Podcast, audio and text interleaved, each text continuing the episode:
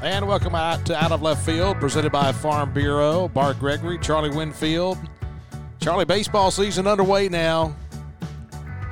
And as the old saying goes, you can't win them all if you don't win the first three. Really good home weekend to open the season for Mississippi State. A good Wright State team in. Bulldogs able to get the three game sweep. And look, this Wright State team, team that perennially wins its conference, got a big win in the midweek this week against Louisville. Oh, sure did. State won uh, on uh, Friday, play Friday afternoon, won a 9 6 game. You know, jumped out, uh, had a big six run sixth inning, and then able to, to win Saturday, Sunday as well to sweep Wright State. And so, Charlie, you look back, you know, you fall behind in that Friday game, and we'll talk further throughout this entire show about, you know, Christian McLeod on Saturday and kind of where his start ranks among Mississippi State left-handers or freshmen out there for the first time.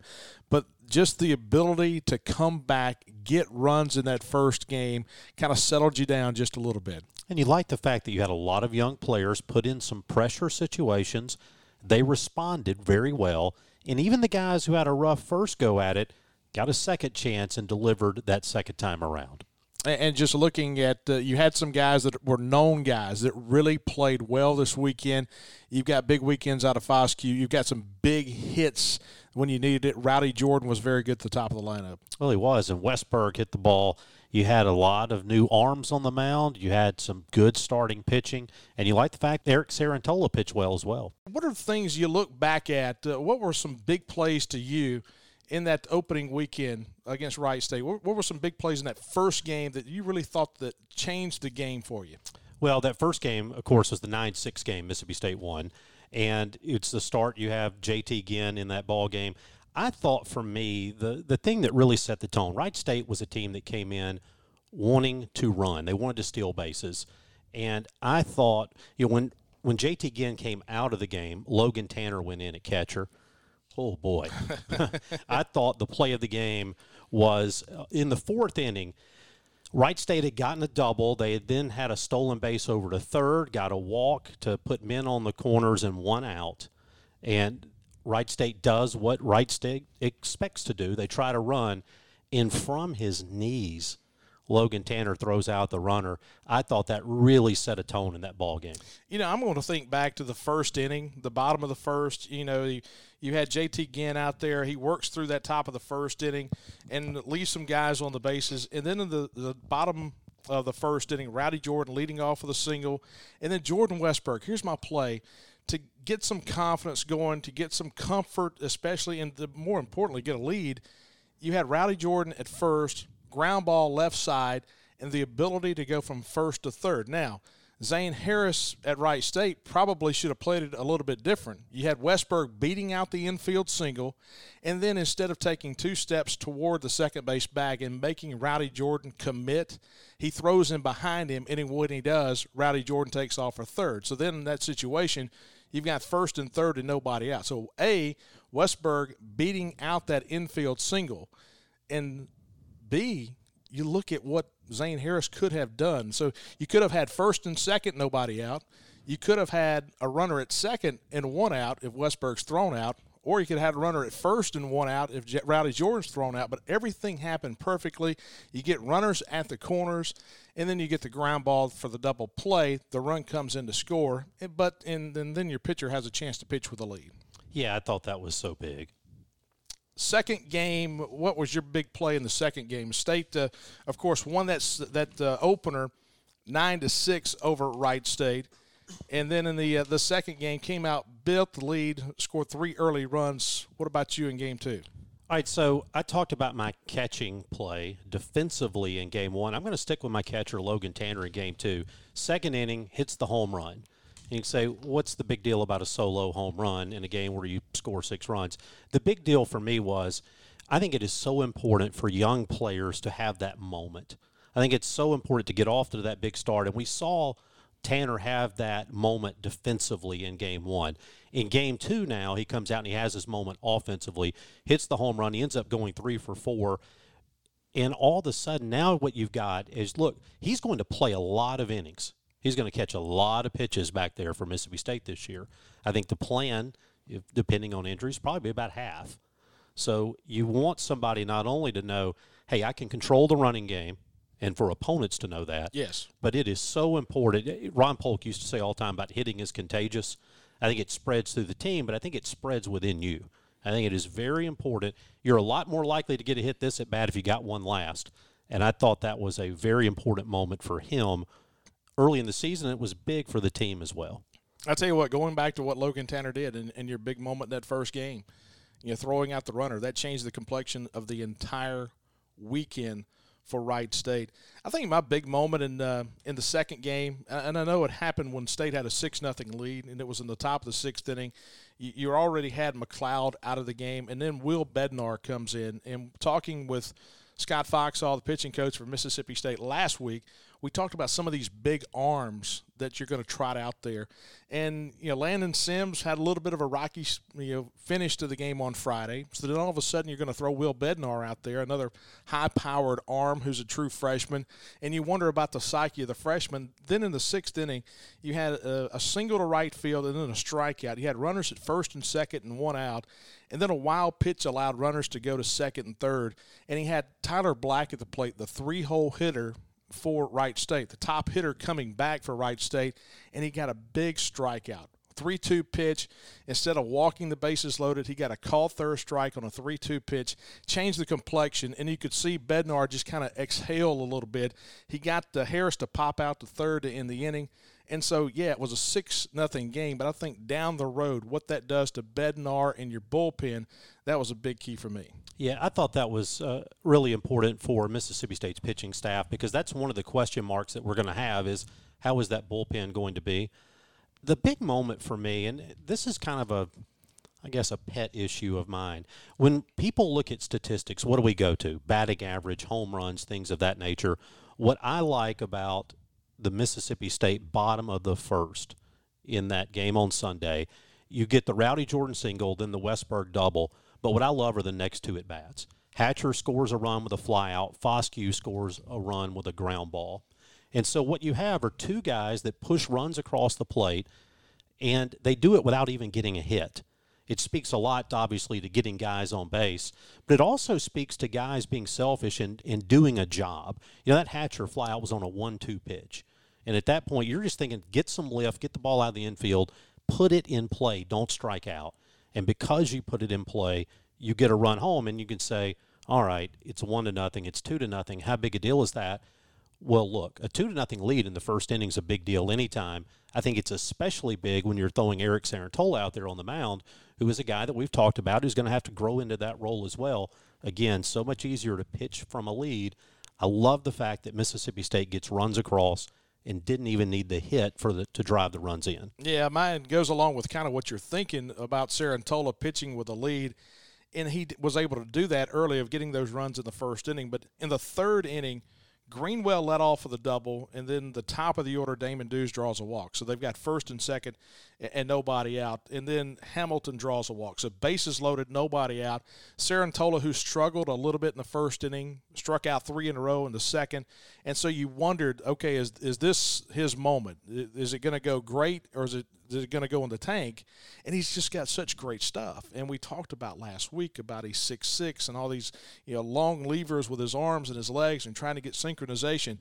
And then he's got Black at the plate. Tyler Black lines out to the second baseman. So you get the line out, you get the the first out, and then he's got the cleanup hitter in Zane Harris, and he gets a big strikeout swinging on a one-two pitch. And at that time, he was locating his breaking ball as good as he was his fastball. His fastball was a 94 95, but it was the breaking ball that was so good, so sharp early in the game. And it was almost like in the first, you know, the second through the fourth inning, he felt more comfortable throwing the breaking ball for a strikes for a strike than he did the fastball.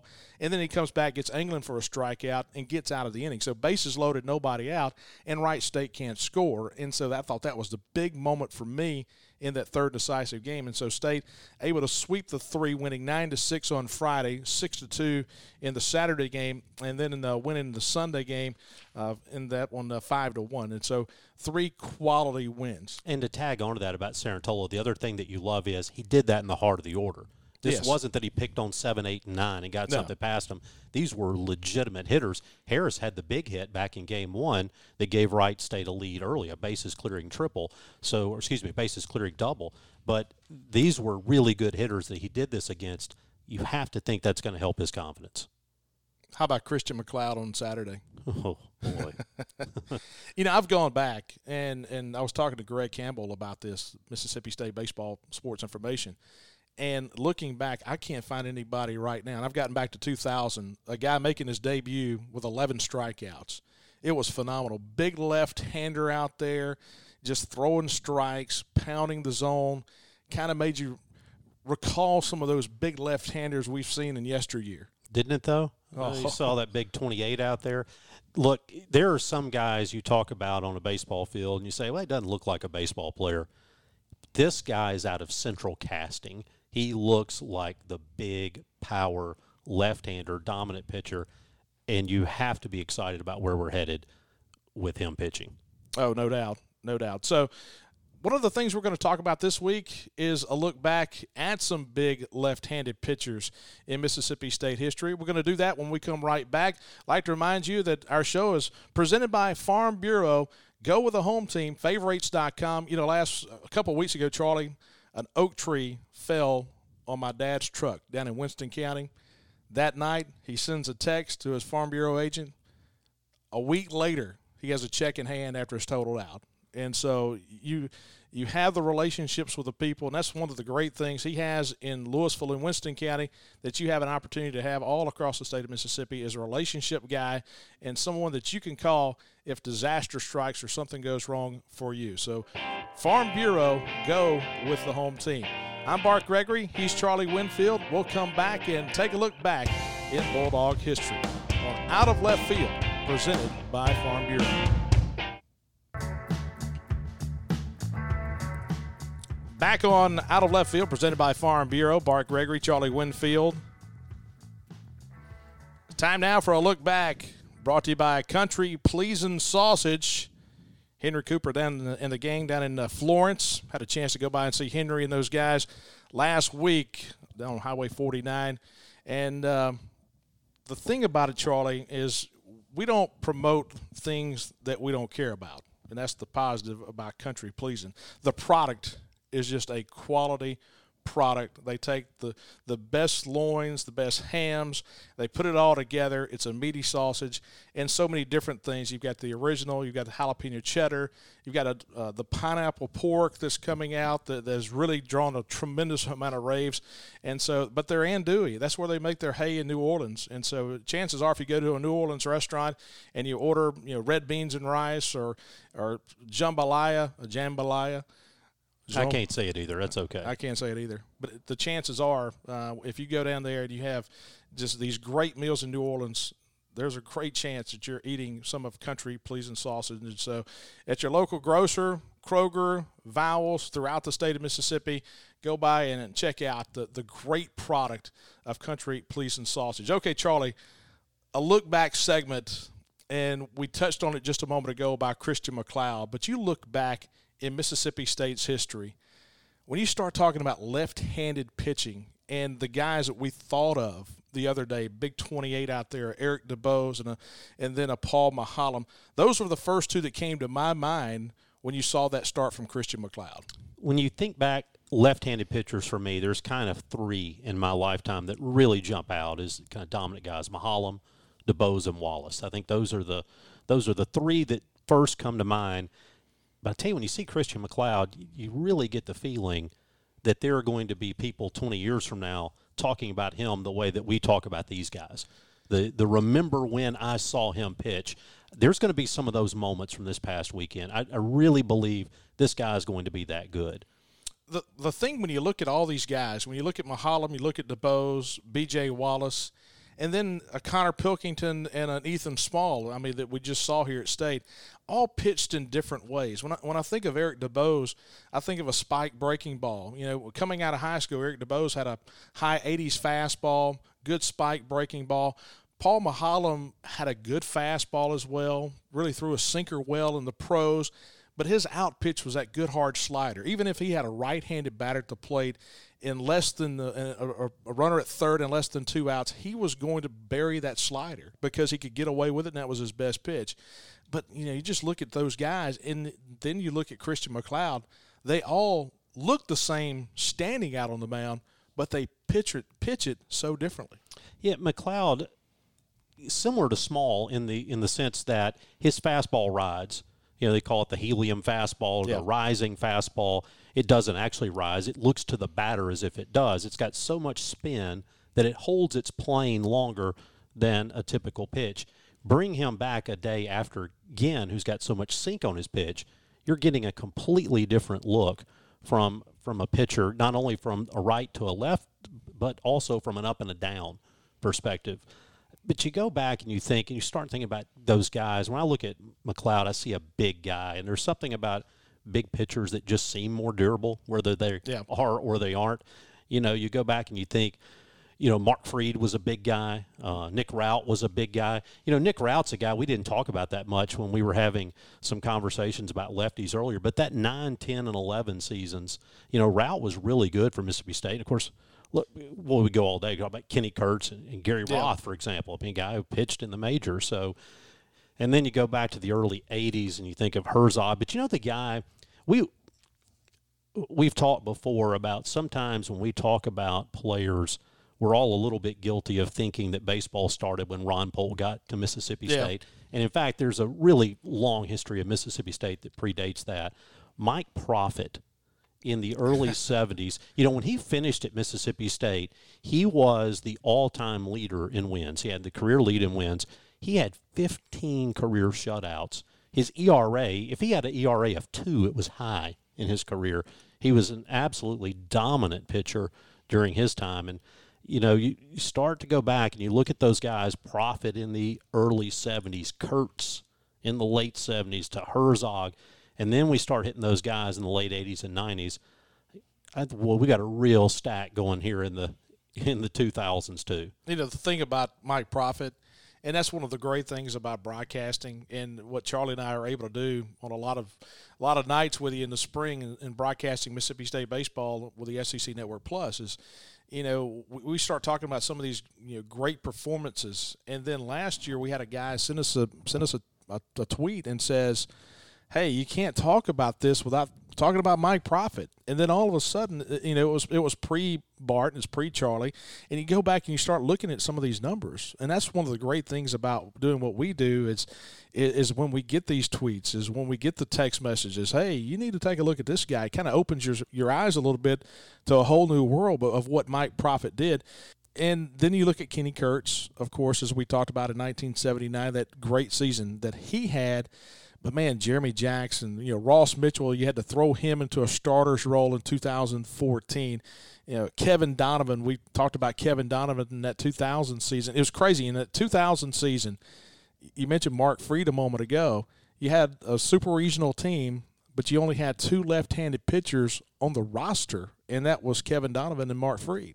Yeah, and it's sometimes, you know, another guy we hadn't talked about, Justin Pigott. Oh, yeah. You know, Pigott, you go back – he threw four complete games one season, I think, led the team in complete games in an era when complete games were rare.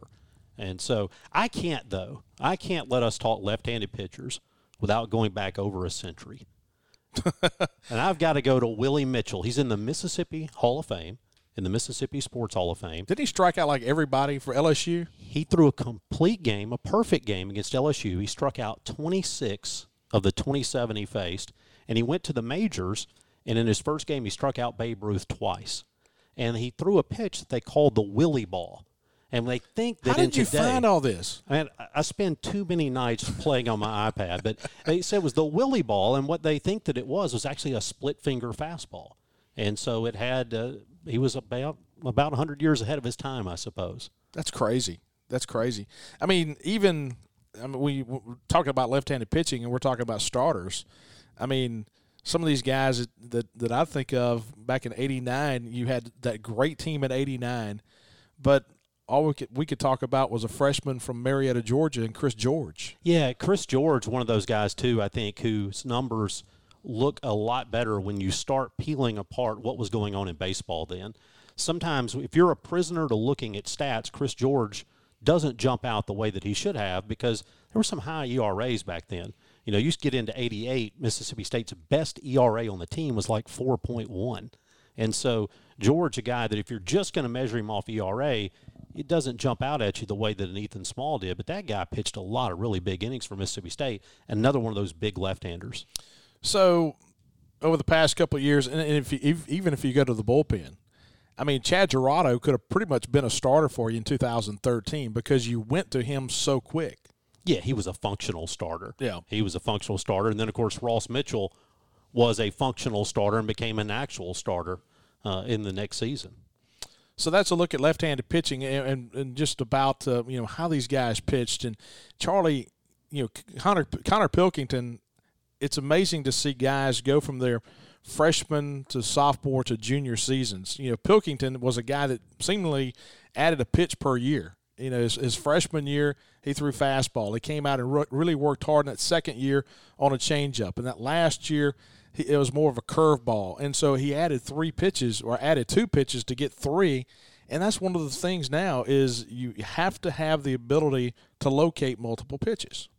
We talked about guys who were relief pitchers and kind of became starters. We haven't talked about a guy who basically started as a starter and became a very good reliever in Lindgren. Yeah, I mean exactly. I mean, what a crazy slider. Oh, I mean, it was. I remember going over to the SEC tournament and watching guys from South Carolina all but throw their bats into center field, trying to hit a ball that was going about 58 feet. Okay, so that opens up another question. Okay, when I look at, at Paul Maholm, okay, and I think back to to his start, you know, Paul in 2001 was probably going to be a weekend rotation guy early in the season. And it was crazy when you start looking back at his starts. His first ever start was a midweek game against Samford. And the weekend before, the opening weekend that that year, we were supposed to play New Orleans on a Friday, and then Notre Dame is that uh, Cadence Bank NBC yeah. Classic to open the season, and we were going to play Notre Dame on Friday, and then Notre uh, excuse me New Orleans on Friday, Notre Dame Saturday, Notre Dame on Sunday, and so the thought process is is Paul's probably going to pitch in the Sunday game against Notre Dame. Well, what happens? I don't know if you remember this or not. I'm sure you do those straight line wins on that Friday, the season opening day yes. that came through. Yes. Yeah. You had like straight line winds of like 100 miles an hour, knocked out power all over Starkville. It was like a bomb went off in this area. Trucks overturned. It was nuts. But it knocked off all the power at Dudy Noble. And so they just banged that whole day. They canceled the entire first day, opening day of the baseball season in 2001. And so then you just played Notre Dame on Saturday and Sunday, and he didn't draw the start. He came in and pitched in relief in the Sunday game. He was the second. He was the first guy out of the bullpen in the Sunday game, and Notre Dame won the first two. Now they had been here the year before, of course, when we won the the, uh, the regional here, but this was to open the season.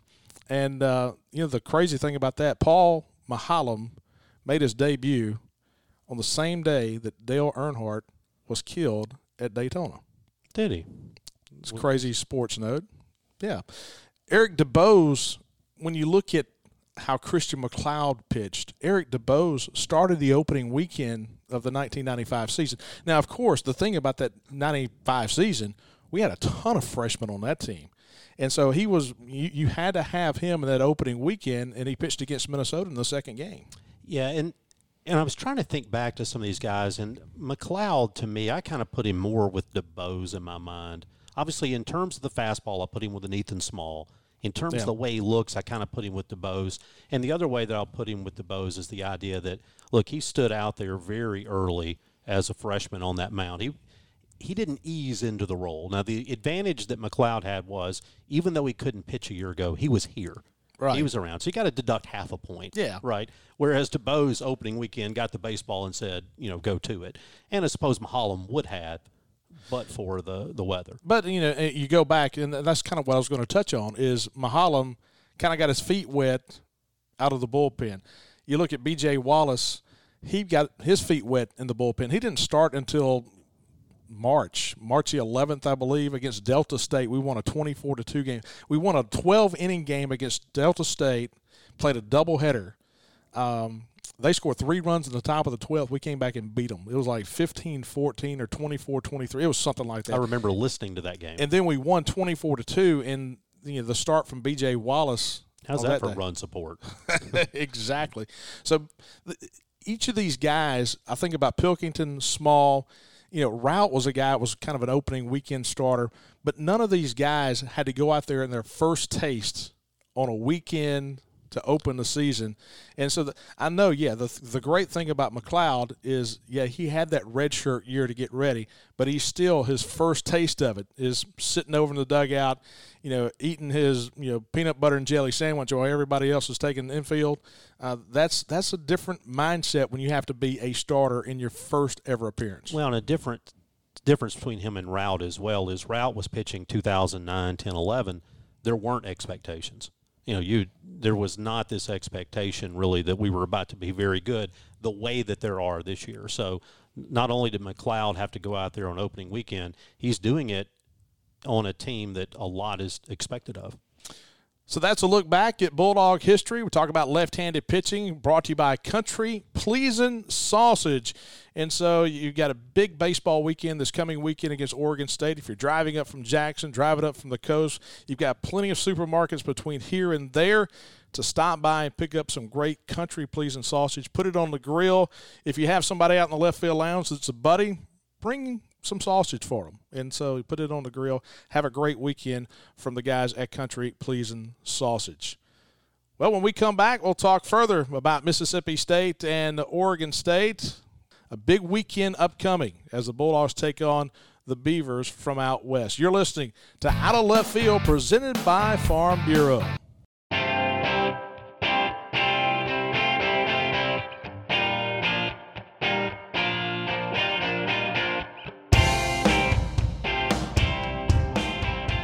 And welcome back to Out of Left Field, presented by Farm Bureau. Bart Gregory, Charlie Winfield, and let's go to the phones and talk to one of the Bulldog greats, Eric DuBose. We're talking a little bit ago, Eric, about the uh, the performance of Christian McLeod this weekend, and, and it got us to talking about power left-handers. And you were one of the guys that came to mind. And you know, the Christian sat out last year, true freshman, drawing the start in the opening weekend and you were one of the last guys I can think of that came in as a as a freshman and had to really be settled in that rotation. What was it like? Uh, uh, first of all, welcome. Good to talk to you as always. I'm treating this like we talk every day, and you're a good friend of ours. but uh, what's it like pitching as a freshman here at Dudy Noble Field? You know, uh, and thanks for having me. Uh, this is a this is a great honor, and uh, funny you asked. Uh, me and uh, one of our directors, Greg Sykes, was actually talking about this last night. Uh, when I when I came in as a freshman, I think the coaching staff, Coach Pat McMahon and Coach Polk, uh, I came in as a freshman and was thrown right into the mix. But I think they did a really good job of not making it me feel like I was doing something special. That they had they didn't put a ceiling on me like, hey, we got to be careful with this guy. We gotta we gotta ease him in it was sort of like it was expected of me. And I think by them giving me that confidence that I wasn't doing something out of the ordinary, I didn't really realize how tough what I was doing was. And, uh, you know, if you remember my freshman year, it was a lot of true freshmen uh, playing that year. So we really didn't realize what we were doing something out of the ordinary or special. It was sort of like, hey, this is what is, is, is expecting of, of you guys and that's sort of the way we went about it. It was just like, hey, this is what we're supposed to do. This we thought it was the norm for everybody, and looking back at it, it was far from the norm. Eric Barton, I love to talk about situations that come up during a game, and one that has been coming up recently is a man on third, less than two outs. And you talk about all the things that go into that. The batter wants to get a ball in play, wants to maybe lift one to the outfield. What are you thinking as a pitcher when you've got a guy on third – less than two outs. How does your approach change? I never want to concede a run or say, "Hey, you're on third, go in." But as a, and I think it changes from a starter to a reliever, different time of the game. All these different situations call for something a little bit different. But if I'm a starter and I'm in the second inning and I give up a leadoff triple, I've got to pretty much say that run's going to score. I can't work so hard to keep one run from scoring that my pitch count gets up, other base runners happen. That's how big innings happen.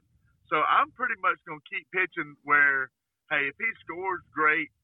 If he scores, okay. If he doesn't, great. But now if I get to two outs and he's still there, now my mindset changes back to you're not scored.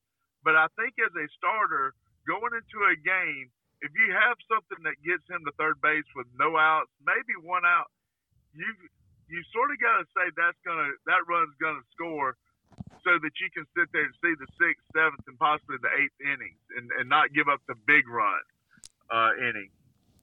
Talking with Eric DuBose, former Bulldog great. He played at Mississippi State in 1995 to 1997, and you know, Eric, uh, so many great memories here. But but now, you know, what you're doing now uh, over in the state of Alabama, a lot of people don't really know. Uh, so what uh, what's Eric DuBose doing right now?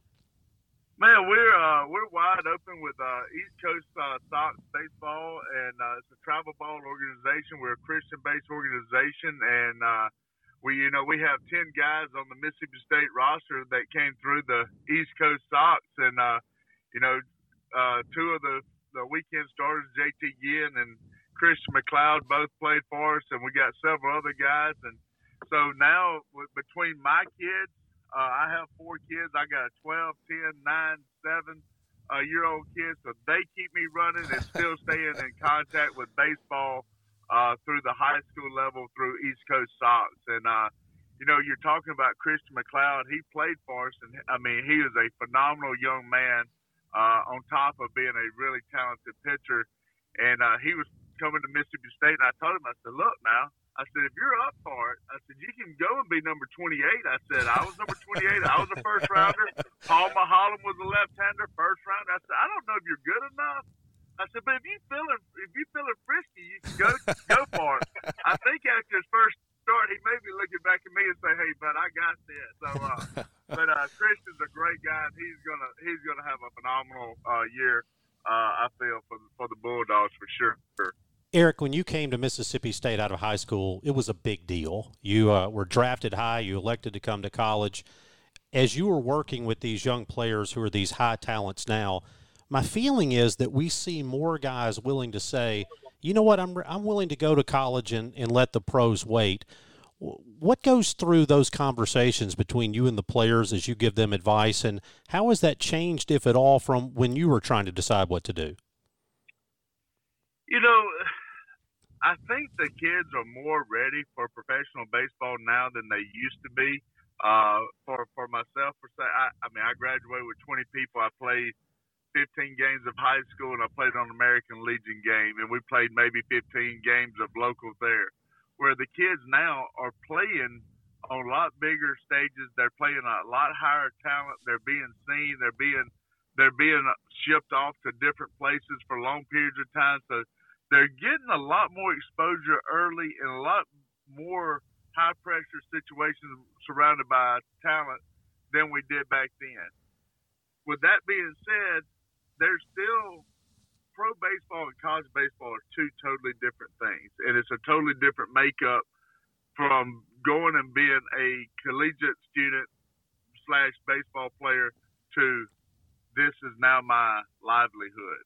And, you know, it takes a, a special 18 year old out of high school to be able to go and do the grind of the minor leagues. And I think now with you go and look at the college campuses and the, the college facilities and what they have at their as resources there, like at Mississippi State, you walk in Dudy Noble, and man, you're at a AAA big league stadium, and you're go, you're playing in front of way more people than you will probably your whole season in a minor league and you go go to Florida, you go play in front of nobody, your mom and dad.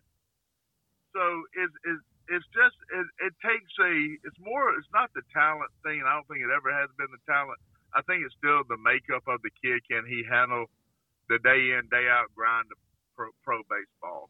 Um, and you know that's that's something going through it as, as a player like being able to be around these kids and, and, and sort of grasp like what their work ethic is, what what makes them tick, what makes them go, what kind of motor they have. All those things factor in whether I can sit there and say, "Hey, man, you're ready for this," or you need to go and you need to mature some. You need to go and have a little bit more structure to your to your daily activities than pro ball does. Talking with Eric DuBose and and Eric, the the journey that you had coming you know, from Patrician Academy, like you said, graduating with 20. I graduated with 33 in my senior class. And all of a sudden you come to Mississippi State and you're standing in front of thousands of people. And I look back, in, in 1995, you got your first career start against Minnesota, the opening weekend of the season. Had a good outing that day, but what's the what was the difference in standing on that mound as a true freshman that day back in 1995 and then the final day that you pitched on that mound, everybody wants to talk about that regional in 1997, and everybody's putting you up on their shoulders. But the difference in the first time you took the mound compared to the last time? I think it was ownership.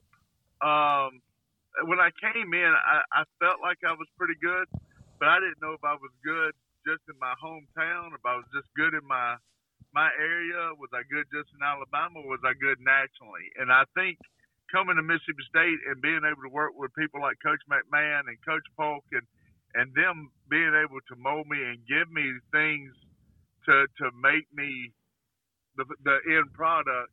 I think when I got there at the end and against Washington, from the first time it was like I was trying to figure out did I belong, and at the end of it it was like give me the ball, let's go. Uh, just just give me the ball and let's go win a game so I think it was the maturity of of knowing who I was and what I was capable of, and having the confidence to go out there and, and do it day, uh, game in, game out. Eric, I think back to that regional in '97, and I remember obviously the, the the opening game. You get the win, and then you come back on just a few days rest to get that four three win over Washington. But I also remember we love to talk about pitching, but a pitcher can only be as good as his catcher will let him be some days remember you had a pretty good catcher behind the plate. How does a having that experience with a catcher play into your willingness to to spike the breaking ball to to throw something when a guy's on third? It is huge. Uh, and you back when when I was there, you know, curveball was my strikeout pitch, and it was going to be not necessarily for a strike. It was more I'm going to get you with the power of it and the break of it versus the location of it. And I had to put a lot of faith in my catcher that, hey, no matter where I, I'm going to throw this with conviction to get the hitter out, and it's your job to figure out how to keep it in front. And having that confidence in uh, my catcher is huge.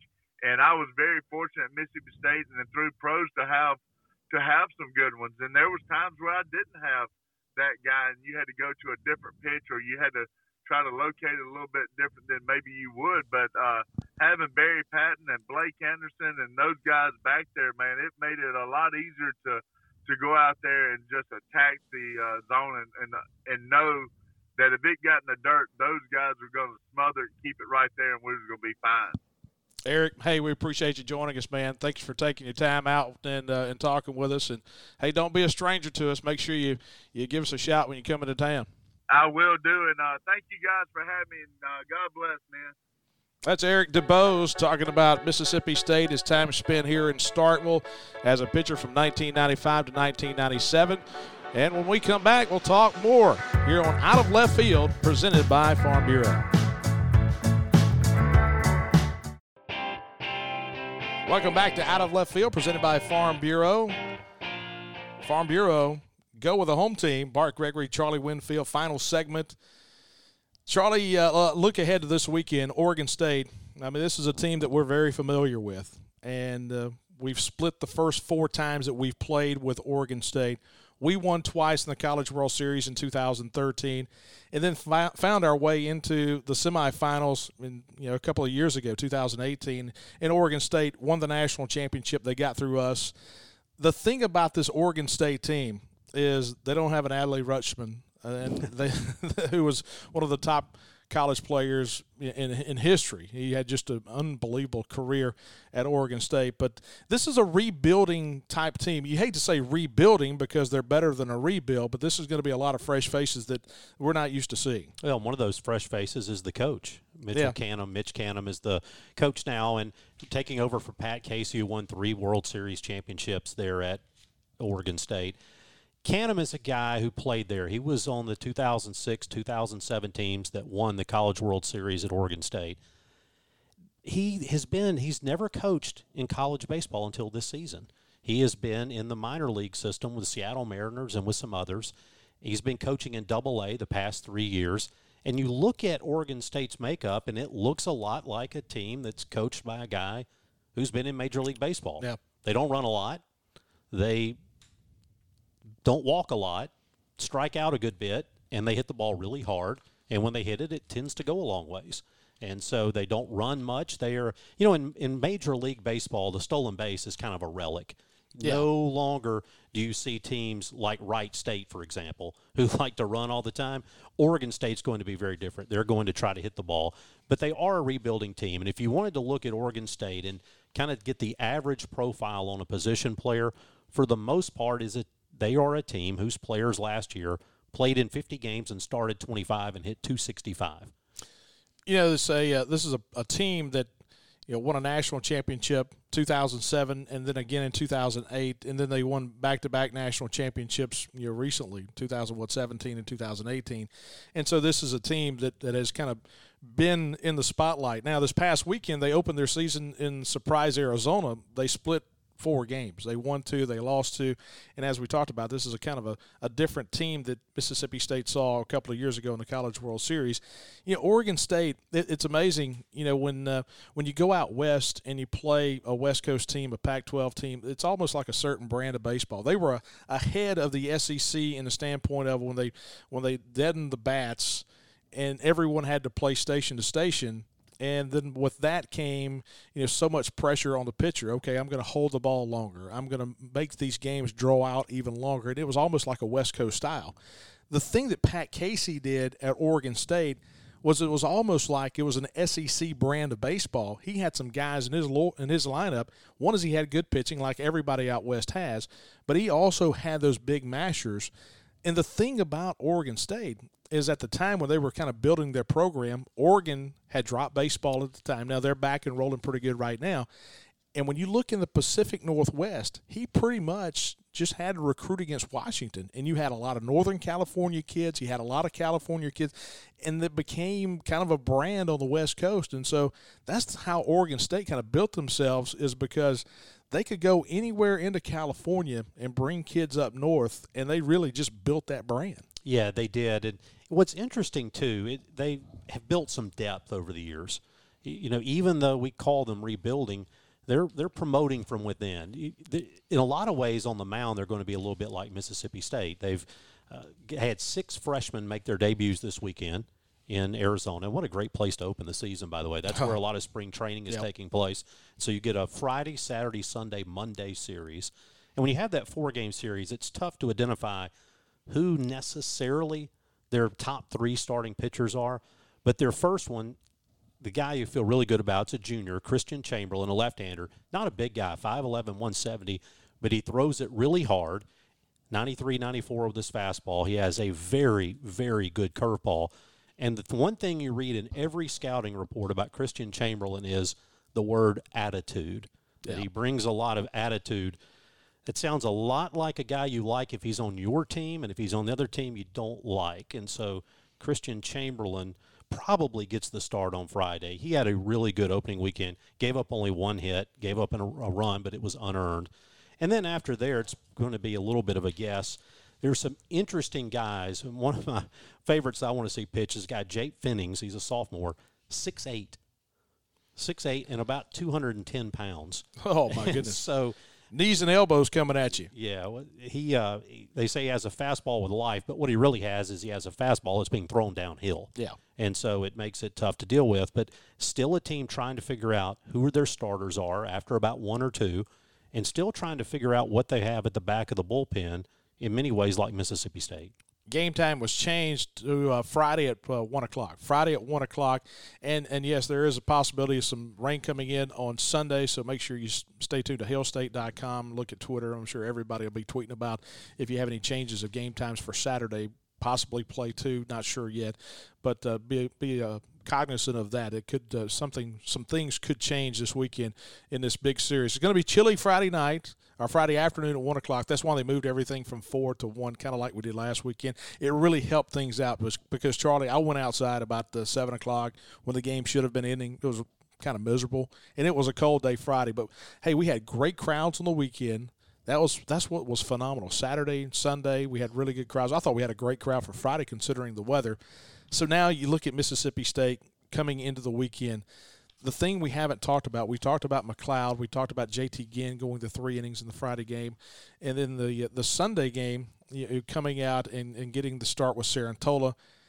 Carlisle Koestler. I, th- I thought some of these guys that came in and made their Mississippi State debuts were really good. You know, Bednar was solid the positive and weak the positives and negatives of the weekend. My positives and negatives of the weekend involve one guy. The negative of the weekend was Landon Sims on Friday night. True freshman goes out there and he, and he had he looked like a freshman. But the positive of the weekend is being able to come back on Sunday and the way that Landon Sims controlled the strike zone. He was a different guy and that will do wonders for his confidence. My positive of the weekend was Kamren James. Oh yeah, uh, third base. He he hit the ball, played pretty good defensively. My my negatives, obviously, one of them, Tanner Allen taking the ball off the back leg. Yeah, you don't like that, and you feel like he's going to be fine, but I want everybody locked in, ready to go, and so you hope that he's going to be ready to go back to being full speed this weekend. Defensively, there's going to be I won't call them negatives. I'm going to call them opportunities there's some opportunities to improve defensively. If you go back to that first game, for example, there's a pop up out behind third base. It's a little bit of miscommunication between shortstop, third, and left field. Those things will get straightened out. But if Mississippi State is going to have a great season, they need to get straightened out pretty quick. Jackson Forrester, the transfer from East Mississippi Community College, was solid. Jared Schimper, a left handed junior college transfer, he was good in his outings. Riley Self, it was good to see Riley Self and Spencer Price get back out there and throw throwing kind of com- close to what they did a couple years ago. Well, I'll give you another one. I thought Landon Jordan at DH this yes. weekend was pretty good. He had three hits on the weekend, but you know the stat that jumped off the page to me? He had three walks. And he was a guy that I really felt like went to the plate with a plan. He went, you know, a lot of times you talk about what is our approach offensively. Landon Jordan had an approach, and he didn't go chasing bad pitches, and he got his way on base half the time he went up there. I'll have a good season. He can do that. Well, big weekend this weekend. Mississippi State and Oregon State here at Dudy Noble Field, one o'clock on Friday, and then Saturday, Sunday as State here opening this 2020 baseball season. So appreciate you hanging out with us as Mississippi State and uh, Oregon State this weekend. Next week we'll have a midweek game. We had a, a, wash this week in the midweek, so it's you had last weekend with Wright State, no midweek game. That may help just a tad, trying to get everybody back in a uh, full complement of pitching for this coming weekend. So for Charlie Winfield, I'm Bart Gregory saying so long. You've been watching Out of Left Field, presented by Farm Bureau.